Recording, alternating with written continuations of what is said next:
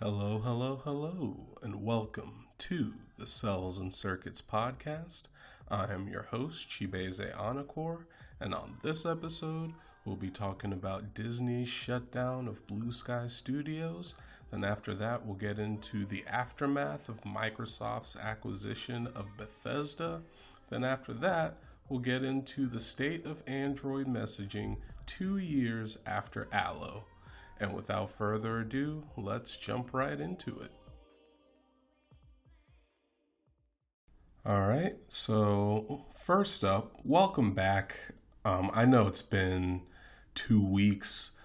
I took last week off because I was just exhausted um, from the Sky Climbers interview and then the Gaming Advocate interview um, a few days after that. So yeah, um, the beginning of this month was pretty exhausting for me, but it was awesome nonetheless. So I'm happy that it happened. Um, but yeah, I just needed to take a week break and um, reset and um, and now I'm ready to get back into it. So first up, we're going to talk about Disney's shutdown of Blue Sky Studios because I haven't talked about this on the show before. So let me go ahead and get my thoughts just out of the way. Um, and yeah, um, let's do it. So,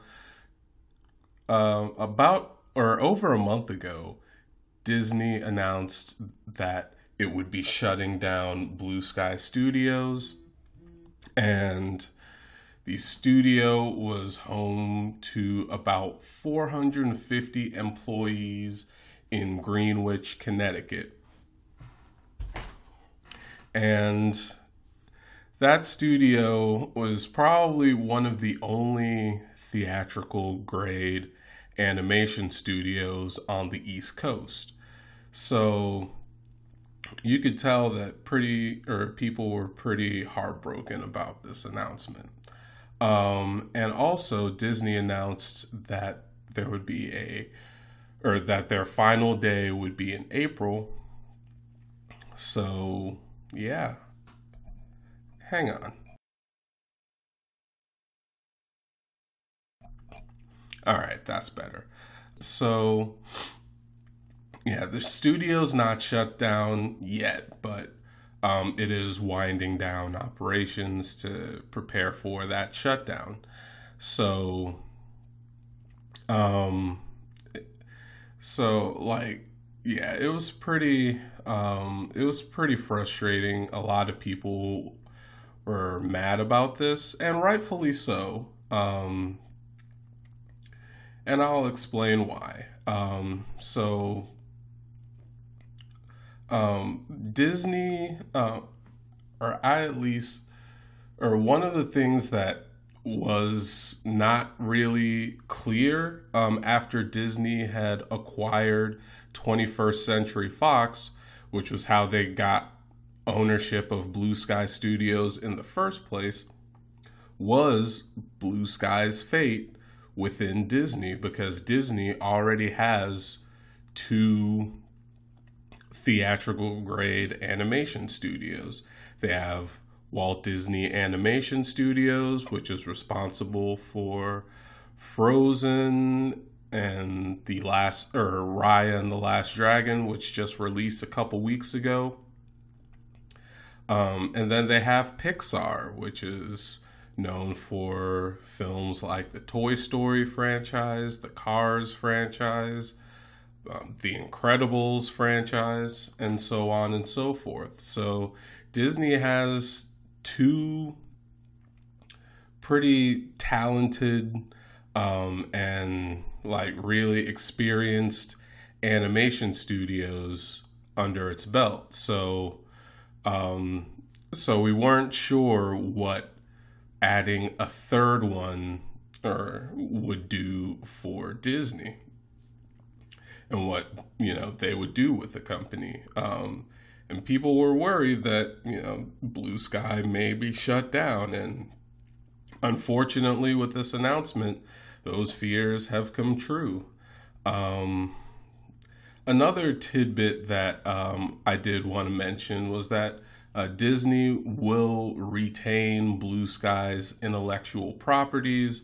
So, um, Blue Sky was a studio that, you know, made like Ice Age and Robots and uh, Rio, um, and most recently Spies in Disguise. Um, so, Disney will retain Blue Sky's intellectual properties, but um, the studio is still going to be shut down.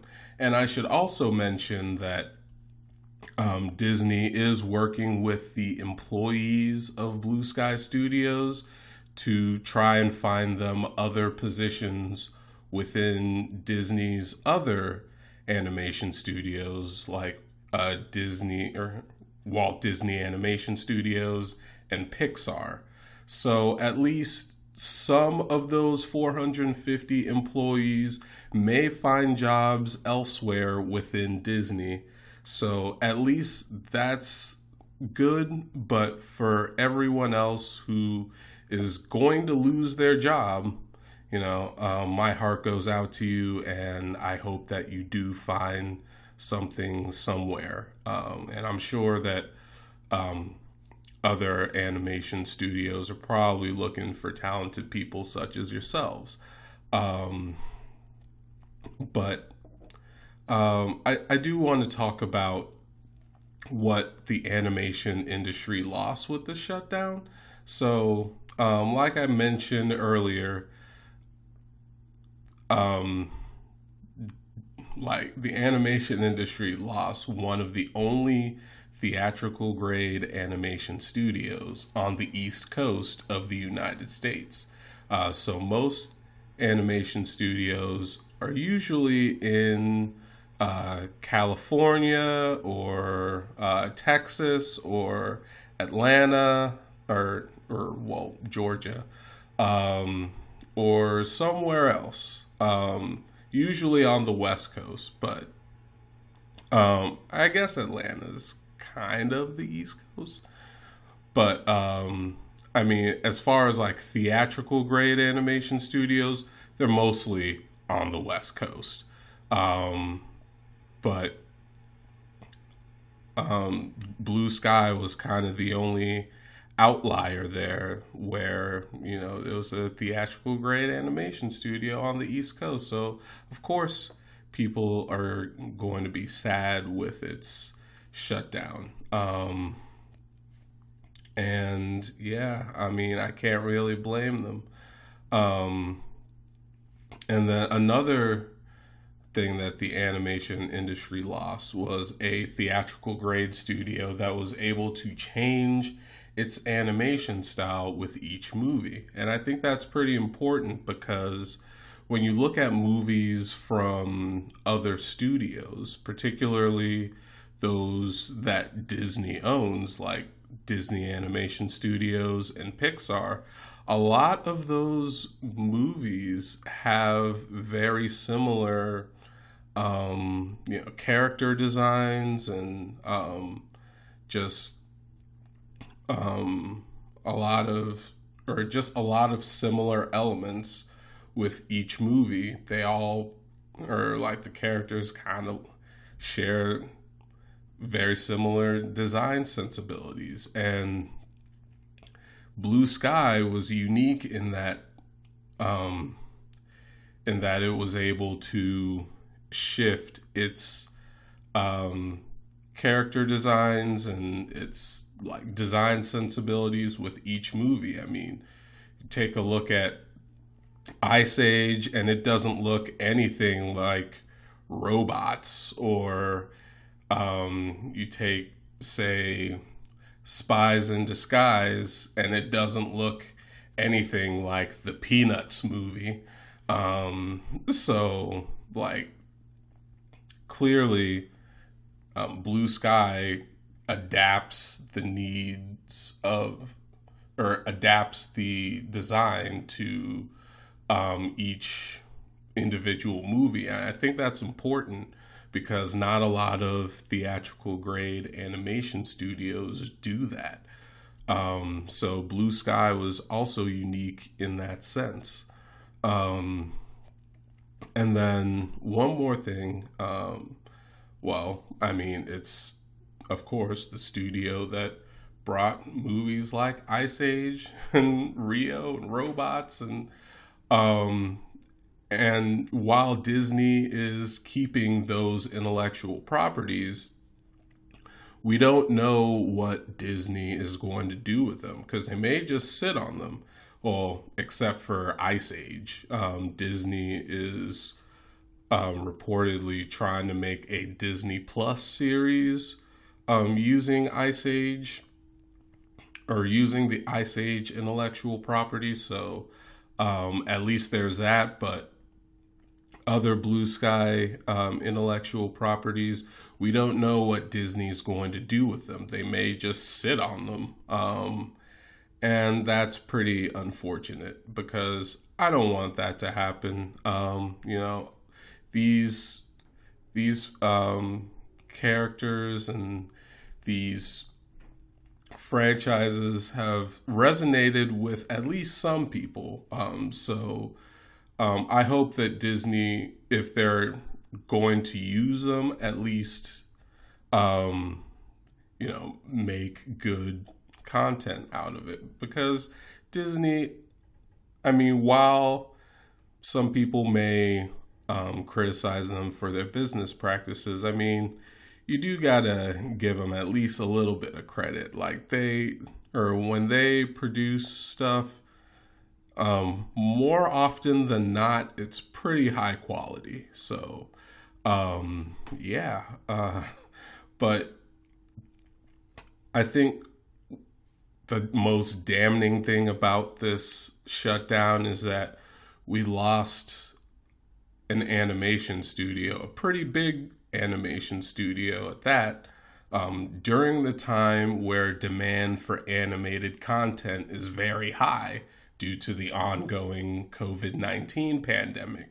Because remember, live action content is still in flux. Like, there are certain people who are um, able to go back and do some live action productions, but um, those have been reduced across the board um, in Hollywood. So, um, whereas with animation, you know, you can easily make anime. Well, I shouldn't say easily, but you can make animated content at home um, if you have the right gear, and um, it's more pandemic friendly, if you will. So, so yeah, I mean, um, Disney shutting down a studio like Blue Sky during a time when, or when um, animation or demand is very high, you know, is just a bit more damning. Um, uh, yeah, that's pretty much all um, I have to say. Um, once again, my heart goes out to everybody affected um, by this shutdown. Um, I do hope that you'll find work. And um, as far as my personal thoughts about this, I am pretty sad that uh, Blue Sky is going to be um, shut down. It obviously sucks. I do wish that Disney could have found another use for the studio or could have sold it off to a different company um, where they could have at least you know kept the studio alive and you know um, gotten more use out of it like um, i'm sure that there are other you know big media companies that could use another animation studio um, but unfortunately, um, that's not what happened here. Um, and it's pretty sad. But let me know what your thoughts are on Disney's shutdown of Blue Sky Studios. Um, do you think that Disney was right to do this um, because of all of the um, or all of the complexities around COVID and everything? Or do you think that, you know, this is just further proof that Disney is becoming a monopoly and that they're a horrible company and what have you?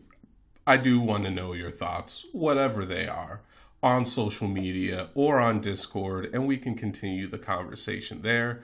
But that's going to do it for this topic, and see you in the next one. Up next, we'll be getting into the aftermath of Microsoft's acquisition of Bethesda. Then, after that, we'll get into the state of Android messaging two years after Allo. The Cels and Circuits podcast will be right back. This episode is sponsored by Anchor. If you haven't heard about Anchor, it's the easiest way to make a podcast. Let me explain. First, it's free. So, I mean, doesn't get any cheaper than that. Second, there are creation tools that allow you to record and edit your podcast right from your phone or computer. I'm editing this podcast from a Chromebook using the web, so it's pretty easy to do. Um, if I can do it, you can certainly do it. Third, Anchor will distribute your podcast for you so it can be heard on Spotify, Apple Podcasts, Google Podcasts, and so many more services. So you don't have to go to each individual podcast service and distribute it yourself. It automatically does that for you. So that's pretty awesome. Fourth, you can make money from your podcast with no minimum listenership. So, I mean, it's a pretty good way to make some money. Um, and then, last but not least, it's everything you need to make a podcast in one place. So, download the free Anchor app for iOS or Android, or go to anchor.fm to get started. That's A N C H O R dot FM to get started or download the app for iOS or Android today. This episode is brought to you by Podgo. Podgo is the easiest way for you to monetize your podcast. It provides podcasters with a flat rate for ad space so you always know how much you get when you include an ad from Podgo. Apply today to become a member and immediately be connected with advertisers that fit your audience. That's podgo.co at P O D G O C O. And be sure to add the Cels and Circuits podcast in the How Did You Hear About Podgo section of the application, which really helps out the show. Hey, Cels and Circuits listeners. Did you know that we now have a merch store? It's true. In partnership with Bonfire, we've launched the Cels and Circuit shop where you can find t shirts, hoodies, face masks, and more. So hit the link in the show notes to visit the Cels and Circuit shop and start getting your merch today. It really does help out the show. Thanks for your support, and now back to the show. Welcome back, and now it's time to talk about the aftermath of Microsoft's acquisition of Bethesda. So, if you don't know, Microsoft's acquisition of ZeniMax Media, which is the owner of Bethesda, uh, as well as other studios, um, at close last week for seven and a half billion dollars, which is absolutely insane.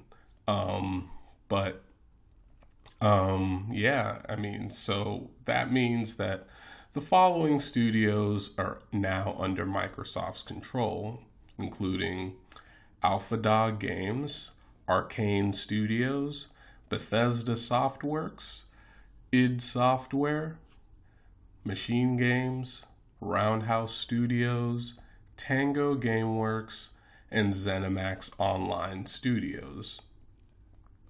So, all of those companies that I just mentioned are now owned by Microsoft. And um, we'll get into the pros and cons of this acquisition because, you know, there are some good things to come of this, but there are also some bad things to come of this. So, or, and there are, um, and it also leaves questions about um, where Xbox Game Studios come or goes from here. So, um, yeah, we're gonna get into all of that. So, first, let's get into the pros of this acquisition. Um, the most obvious one should be that Xbox Game Pass's value immediately strengthens with most of ZeniMax titles all but confirmed for the service. So, with Microsoft now pushing Game Pass harder than ever, including um, with cloud streaming via Game Pass Ultimate, and with all of the first party titles that are pretty much not leaving Xbox Game Pass ever. Um, now you have even more first party titles, or even, well, yeah, even more first party titles um, coming to Game Pass via the ZeniMax acquisition. So all of ZeniMax's titles are pretty much fair game for Xbox Game Pass, um, with 20 of them having hit the service already. Um, and we don't know if, or I don't know if there are more uh, ZeniMax titles that still need to uh, come to the service, but um, I do know that there are quite a lot of um, ZeniMax titles that people want to play that are already on the service, like the week that the uh, acquisition closed. So that's so that's pretty cool. Um, another thing, or another pro of this acquisition, is that Microsoft gets access to id Tech, which, if you don't know, is a um, game engine that um, was created by id Software and is used um, in games like Doom um, and some other uh, ZeniMax um, titles. Um, they use id Software, and I believe they even at one point licensed it to third party studios before ZeniMax um, acquired id Software. So um, so it's been used in other um, in other companies' games too. So um, it should be interesting to see what Microsoft um, would do with id Tech um, because now um, they don't have to um, or they don't have to license um, game engines like Epic Games' Unreal Engine, or they don't have to license that for um, future titles for other Xbox game studios, like, you know, Ninja Theory or um, 343 Industries or maybe even Playground Games. So other Xbox game studios could use id Tech um, to um, make their own games, and they and Microsoft, um, which owns all of them, doesn't have to pay um, Epic Games a fee to use Unreal Engine in their game, um, since Microsoft will own or owns id Tech, which is the engine. They can use their own first party engine now um, across all of their other Xbox Game Studios titles. So um, that should be an interesting um, development, and we could, or and that's something to watch out for in the future um, for Xbox Game Studios titles. Um, and then another thing, another pro for this acquisition is that ZeniMax's studios get backing and support from a trillion plus dollar company.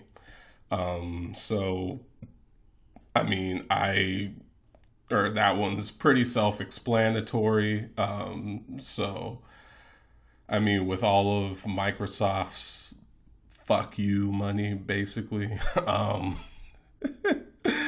uh, you know, ZeniMax's studios can get all the backing and support and all the QA testing that they need done and everything um, because they're owned by Microsoft. Um, and then a another Microsoft specific pros that Microsoft gets all of these ZeniMax um, intellectual property or IP. Um, so they could use so other uh, Xbox game studios could use um, maybe some IP that uh, ZeniMax has sat on um, for a while and could revive it. Um, so, you know, those are kind of the possibilities now with uh, Microsoft owning uh, ZeniMax IP. Um, and then another pro is that Microsoft owns its first Japanese studio in Tango Gameworks. Um, so Microsoft and and the Xbox platform have struggled in Japan. Um, so hopefully, with Tango GameWorks um, being their first Japanese studio, hopefully we could see them um, expanding um, into or expanding into Japan and being more successful in that region because um, with uh, JRPGs um, and Xbox, well, I mean, yeah, it's not, or at least with Japanese games and Xbox, like they normally skip over Xbox as a platform. So um, I think it's a, a, pretty great thing that um, ja- or Microsoft um, is or this is like a small first step into Microsoft's expansion into Japan, and we'll definitely get to that. Um, but um, the last pro that I want to talk about is that people can now play most of ZeniMax's games without having to buy a console. So um, before or before um, XCloud exists or existed, um, like you had to buy a console um, in order to play most of ZeniMax's games. Um, but now that Microsoft owns xCloud and most of Bethesda's titles are on xCloud, you don't have to buy a console to play those games. You can literally just play them on your phone or tablet um, and um, or via the Xbox Game Pass app, and you don't have to worry about having to, you know, click a refresh button for an Xbox Series X or something like that. You don't have to worry about that because now, or with xCloud, you can play those games without having to buy a console, provided that you are subscribed to Game Pass Ultimate. Um, so, like with a $15 a month subscription, uh, you don't have to worry about buying a 500 plus dollar console. Um, so I think that's a great, I think that's a great thing. But because um, it lowers the barriers for people to play ZeniMax's games. Um, but yeah, that was or those were the pros of this acquisition. So let's get into the cons of the acquisition. So first up, um, this one should be pretty obvious with any big merger or acquisition, and that it harms competition.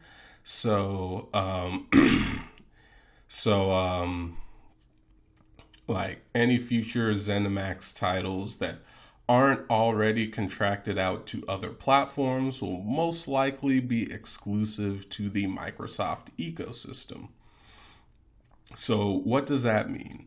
Um, it means that um, with ZeniMax, if they don't already have a contract in place to put a game on certain platforms, like say PlayStation or Google Stadia or um, the Nintendo Switch or whatever comes after the Nintendo Switch, um, you know, those will most likely be exclusive to the Microsoft eco- or ecosystem, which um, nowadays wouldn't be that big of a deal because again, Game Pass Ultimate with cloud streaming exists.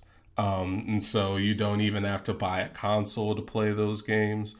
Um, but I mean, I could see how that could definitely exclude, or it still excludes some people. Um, so, which is not a good thing. Um, in the or at the end of the day, it's not a good thing. So, um, so yeah, I could definitely see, um, or and people have mentioned that. Um, so, yeah, uh, not great for competition. So, um, you know, platforms like PlayStation, Google Stadia, and the Nintendo Switch, and whatever comes after it, uh, lose out on future ZeniMax games. Um, you know, so PlayStation already has like a couple in development, like um, what was it? Um, Deathloop and Ghostwire Tokyo. Uh, so both of those are coming from ZeniMax Studios, and Microsoft will continue to honor those contracts. But um, anything else is, um, or we don't, or ranges from we don't know to will most likely be a Microsoft ecosystem exclusive. So um, think Xbox consoles, think Windows 10 PCs, and think Xbox Game Pass. Mm, yeah, um, that's um, so yeah. I mean, look, at the end of the day, I mean, people are going to be excluded from playing ZeniMax games, so that's not a good thing. Um, but next up, um, we have that it puts Microsoft in danger of becoming a monopoly. Um, and when you think about this, think about how people are talking about Disney, right? So, especially with the acquisitions of, say, um, Marvel, Lucasfilm, and most recently 21st Century Fox, um, people have criticized Disney of, you know, holding basically monopolistic power. Um, and so I think with Microsoft now owning 23 studios under its belt, um, that's something to look out for, um, especially if they or once they um, expand um, because they're not done acquiring studios yet. So I think it'll be important to watch um, what Microsoft does next in terms of acquiring studios. Um, but um, I mean, we'll see. Um, and then also the amount of intellectual property that it owns also puts Microsoft in danger of becoming a monopoly because they own a lot of intellectual property now, um, especially with this most recent acquisition of ZeniMax Media.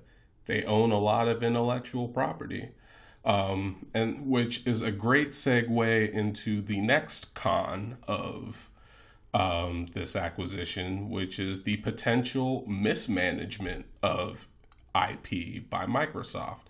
And uh, Microsoft, like, it's no secret that, you know, they've mismanaged some of the um, intellectual property that they own. Um, and the most obvious example of this is Rare, which is an Xbox game studio that Microsoft acquired I believe, at the turn of the century. Um, so, like in the early 2000s, um, right before the Xbox, or right around the time when the Xbox platform launched. Um, so, um, with Rare, you know, some key franchises haven't been getting a lot of love. Joe and Kazooie. um, but yeah, I mean, uh, Banjo Kazooie hasn't really gotten a lot of love. Um, Perfect Dark got uh, transferred over to the Initiative. Um, what else? I mean, I don't know if the Viva Pinata franchise is going to be revived. I don't know if Conker or I don't know if the Conker franchise is going to be revived. So it's like a lot of a lot of mismanagement of intellectual property has gone on at Microsoft, and we don't know if that's going to happen with some of these ZeniMax intellectual property. So that's something to look out for as well. Um, but that wraps it up for the cons. And so, last but not least, um, where does Xbox Game Studios go from here? Well, um, I think an obvious move would be to go after Japanese developers because there may not be as much regulatory um, troubles as um, if they or whereas whereas ah I can't talk today. Um, whereas if they were to go after like certain developers in the US or the EU, they may um, have to go through some regulatory troubles in order to make that happen because I think with the US and the EU, they may or may not know how big Microsoft is in the video games industry. So, um, whereas with Japan, um, that's kind or regulatory issues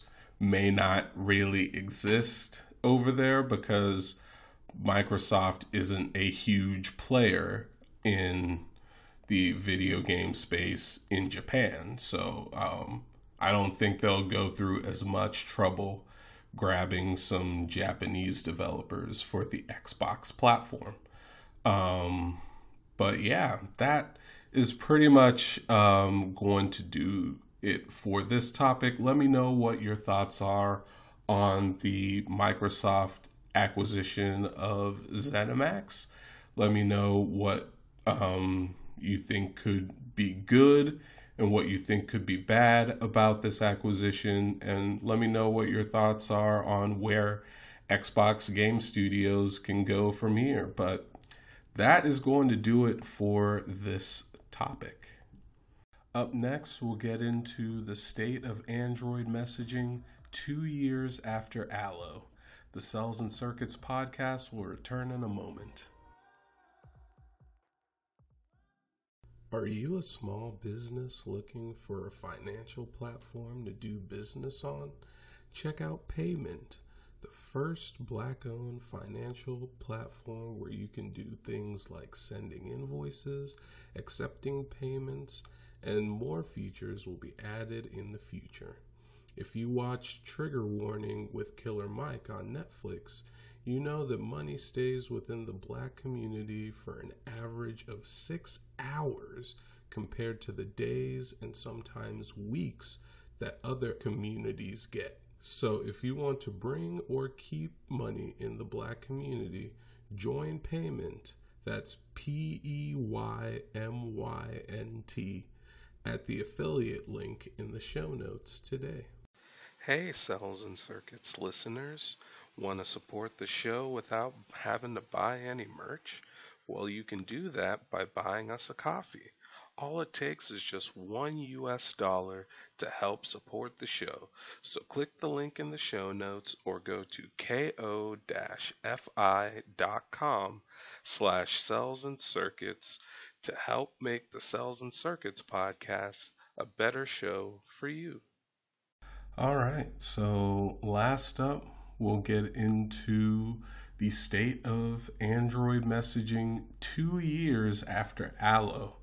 So, for those who don't know, Allo was an app that was made by Google. It was a messaging app made by Google, um, and it was actually the birthplace of where Google Assistant would appear in messaging. So, um, and it also had exclusive features like Whisper Shout, which no other messaging app has even copied to this day. Um, and it had messaging themes and stuff like that, which other messaging apps do, but um, it was kind of at the time, it was one of the closest things that Android had to iMessage, and it even had an incognito mode, which was end to end encrypted, like iMessages. So, um, Allo was an app that I used from the day that it launched until the day that it died, which was March 12th, 2019. So, this month marks the two year anniversary of its death. Um, and so that's why I wanted to talk about the state of Android messaging now, um, because it's it's been two years. So um, we'll check up on how Google is doing with messaging on Android. So, um, first up, I mean, I wrote about the state of Android messaging a year after Allo died on my portfolio website. So if you want to check that out, I'll link to it in the show notes right below that subscribe or follow button, depending on which platform you're listening on.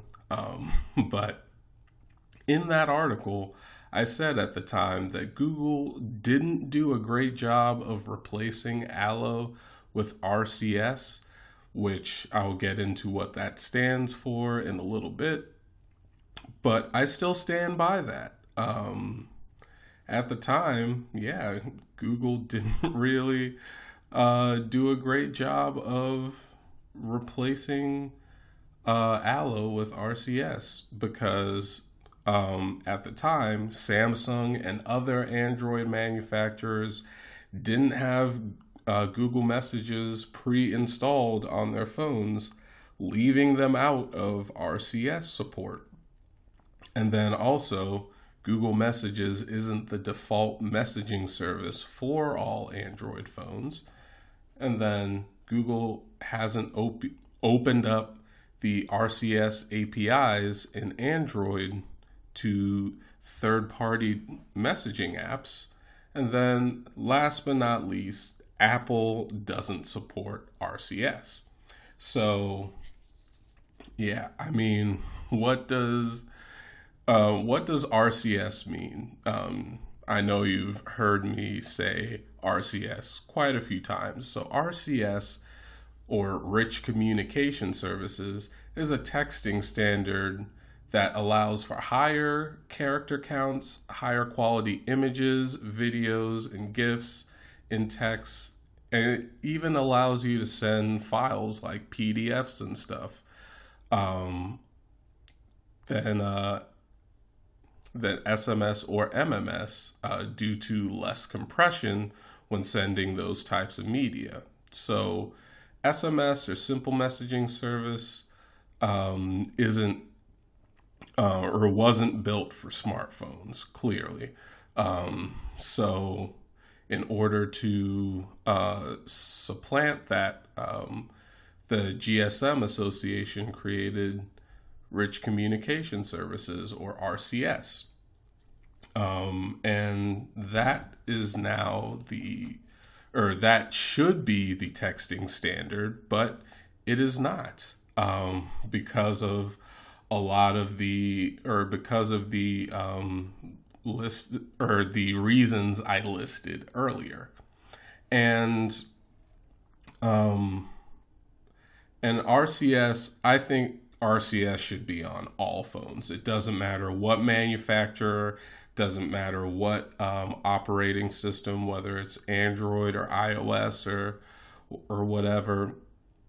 RCS should be on all phones, um, but it is not, um, and that is unfortunate. And it has, you know, pretty bad societal effects, especially here in the U.S. Because now um, that leads to the whole green bubble versus blue bubble thing, and which has destroyed things like relationships and and friendships and things like that. And you know, it's it's not good. Um, it like its effect on society, especially here in the U.S., is not good. Um, and once again, if you're if you're one of those people who's discriminating against people based on what phone they're using, maybe stop doing that.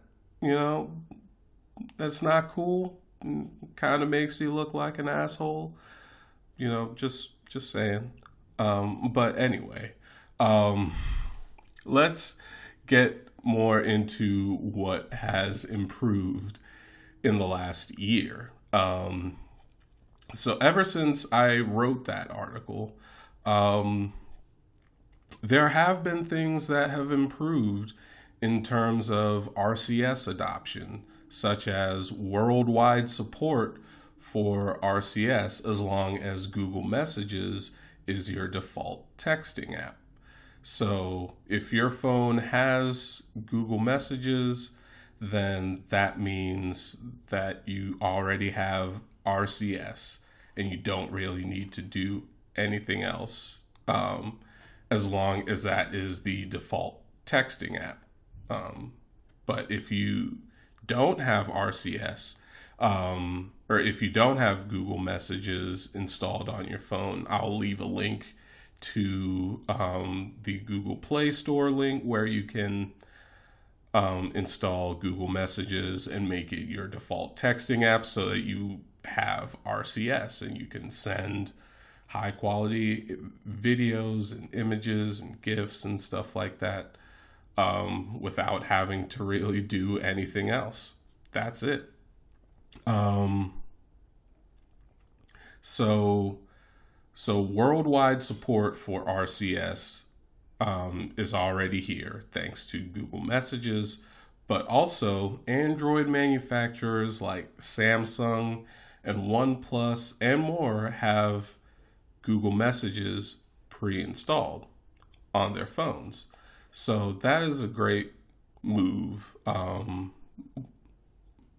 and I think that will definitely or that'll definitely increase adoption um, because users or some users may not have the um, technical know-how to you know just um, install uh, Google Messages if they don't have it installed and set it as the default texting app. Um, so you know, trying to make it as seamless as possible is the best move to make, in my opinion. Um, so you know, kudos to manufacturers like Samsung and OnePlus and and LG and Motorola and all those other Android manufacturers for you know having Google Messages pre-installed, um, and then to take it a step further, um, OnePlus, a a uh, Android manufacturer that has traditionally had its own messaging app. Um, they had switched over to Google Messages as the default texting app on some of its phones. So I think that's an awesome, awesome move from OnePlus. And it and since Google hasn't opened up the third-party uh, APIs or the uh, RCS APIs, the third-party messaging apps, um, I think switching over to Google Messages was definitely the right move. So kudos to OnePlus for that. Um, and OnePlus has been um, making a name in the smarts for years. Um, so I think that's awesome that um, now people have access to RCS from their phones. Um, and then last up, end to end encryption is currently in beta on um, on Google Messages for RCS. So that's awesome news, which um, will put it, which will put RCS on par with um, competitors like iMessage, because iMessage has um, um, end-to-end encryption. So does WhatsApp um, and Telegram, I believe. So um, putting the default app on your phone um, or putting end-to-end encryption on the default app on your phone um, will definitely reduce the barrier um, and reduce some of the concerns that people have in terms of privacy.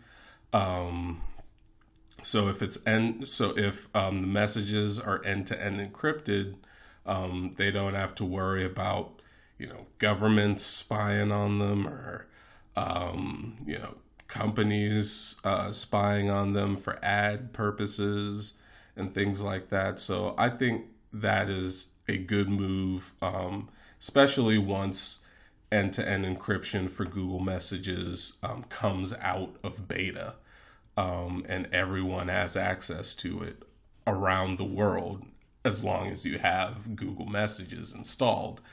That would be amazing. And um,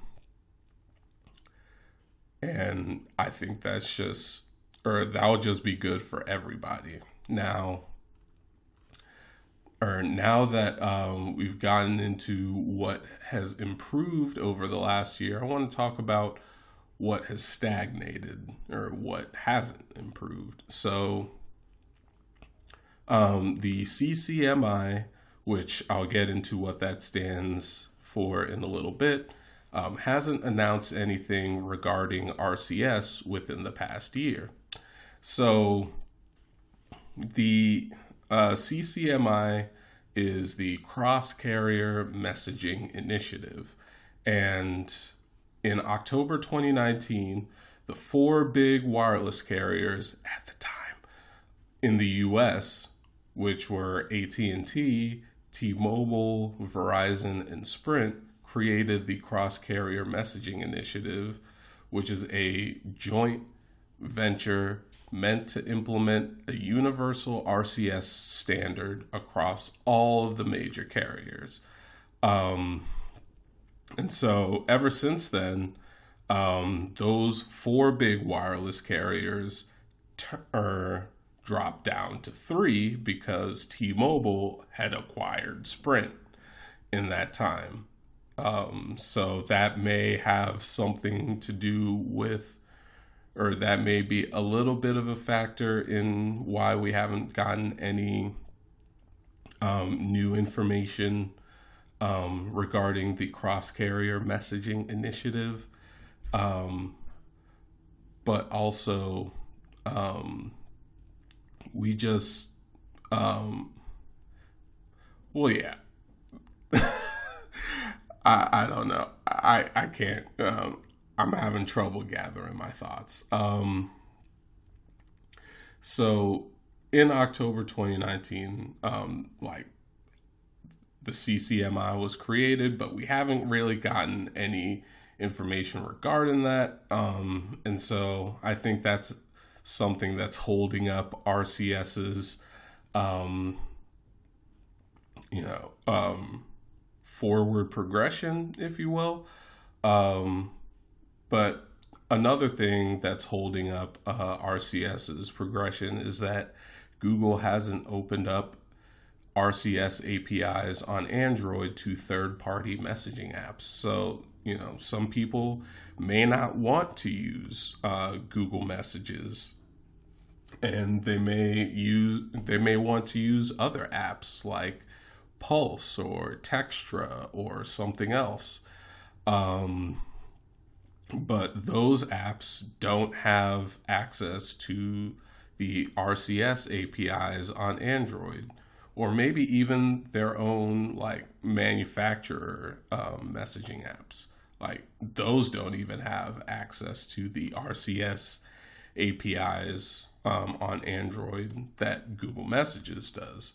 So I think it would be very important for Google to, you know, change that and open those up uh, so that other messaging apps can use them. Um, and then another thing that's held up uh, RCS's progression is that Apple still doesn't support it. Um, RCS doesn't exist on iPhones. Um, if you use an iPhone, you have iMessage and then you have SMS or MMS, and that's it. Um, there's no in between. Um, so I think that Apple should definitely um, get on it um, with RCS, and maybe Apple is waiting until the the CCMI um, announces something. Um, I think that could be a I think that could be a possibility as to why Apple doesn't support RCS, but another um, another possibility is that Apple probably just doesn't want to support RCS because it may drive people away from the iPhone, um, which is, you know, or which makes up a very significant part of Apple's revenue. I think it's over half of Apple's revenue comes from the iPhone. So um, if people move away from iPhones,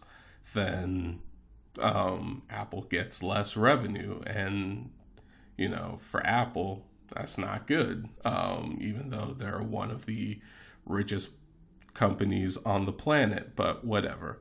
Uh, and last but not least, um, let's get into what could be done to improve the RCS situation. So, as I mentioned, um, first up, Google could open up uh, Android's RCS APIs, including end to end encryption when it's available to third party messaging apps. And I think that's important because um, if they use the end to end encryption, I think that will definitely um, reduce the fears that people have against um, using RCS, which is that you know it's not encrypted and anyone could uh, or anyone or it could definitely be subject to uh, government um, um, to government access. Um, so, um, but also you know ads um, like you could be targeted um, with ads based on the things you text to other people, and you know, people understandably don't like that. Consumers don't like that. Um, so I think that the right thing for Google to do would be to um, open up Android's RCS APIs, including the end to end encryption parts, and not just make those end to end encryption parts exclusive to Google Messages. Um, if that were to happen, I think that would be a very um, that would be a very good move on Google's part. Um, and then next up, um, there are still some Android manufacturers that you know use their own uh, messaging apps, and if Google isn't gonna open up the RCS APIs to third party messaging apps, then the next best thing that they could do is strike deals with Android phone manufacturers to make Google Messages the default texting app on their devices, um, which would enable people to have access to RCS and would enable people to use it over apps like WhatsApp or or Telegram or things like that. Um, and yeah, um, I think that would, uh, or I think that would be pretty um, important um, or that would be a pretty important move for Google to make. Um, should that first point not happen, um, but next up is the Cross Carrier Messaging Initiative, or the CCMI, should make their RCS app available as soon as possible. Um, you know, or like we haven't heard anything from the CCMI in almost a year and a half ever since it was announced. Um, so the so the uh, like the sooner they announce something like an RCS app um, available for Android phones and um, you know iPhones um, sometime in the future, hopefully um, that should um, that should be a uh, or I hope that um, the CCMI makes that announcement soon or sooner rather than later. And then finally, um, I think Apple should support RCS in a future iOS update to finally bring the new texting standard to iPhones. Because let's be honest here, Apple pulls a lot of weight in the uh, tech industry. Whatever Apple does, other tech companies will follow. So if Apple makes a move to support RCS, which is the right thing to do, Apple, if you're listening, uh, if Apple makes a move to support RCS, then um, then the whole industry may end up moving towards supporting RCS. Um, and I think that would go a very, very long way into making RCS adoption as wide as possible. But um, yeah, I mean that um, that should pretty much do it. Um, I or let me know what you think of the state of Android messaging um, right now is. Do you think it has improved ever since Allo died? Do you think that it has stagnated ever since Allo died? Let me know what your thoughts are on social media or on Discord. Links will be in the show notes for you to do that. And yeah, that's pretty much going to do it for this topic and this episode. Thank you so much for listening to the Cels and Circuits podcast, the place for toons, tech, and where they intersect. Let me know what you think of any of the topics discussed on social media or on Discord via the Flow page link in the show notes. If you like this content, share it on social media and give it a review to help more people find it. If you want to see even more content just like this, consider supporting Cels and Circuits on Ko-fi or visiting the Cels and Circuits shop. The Cels and Circuits podcast was written, produced, and edited by me, Chibueze Anakor. Our intro, outro, and transition music was made by Tiffy3. That'll do it for this episode. So until next time, I'm Chibueze signing off.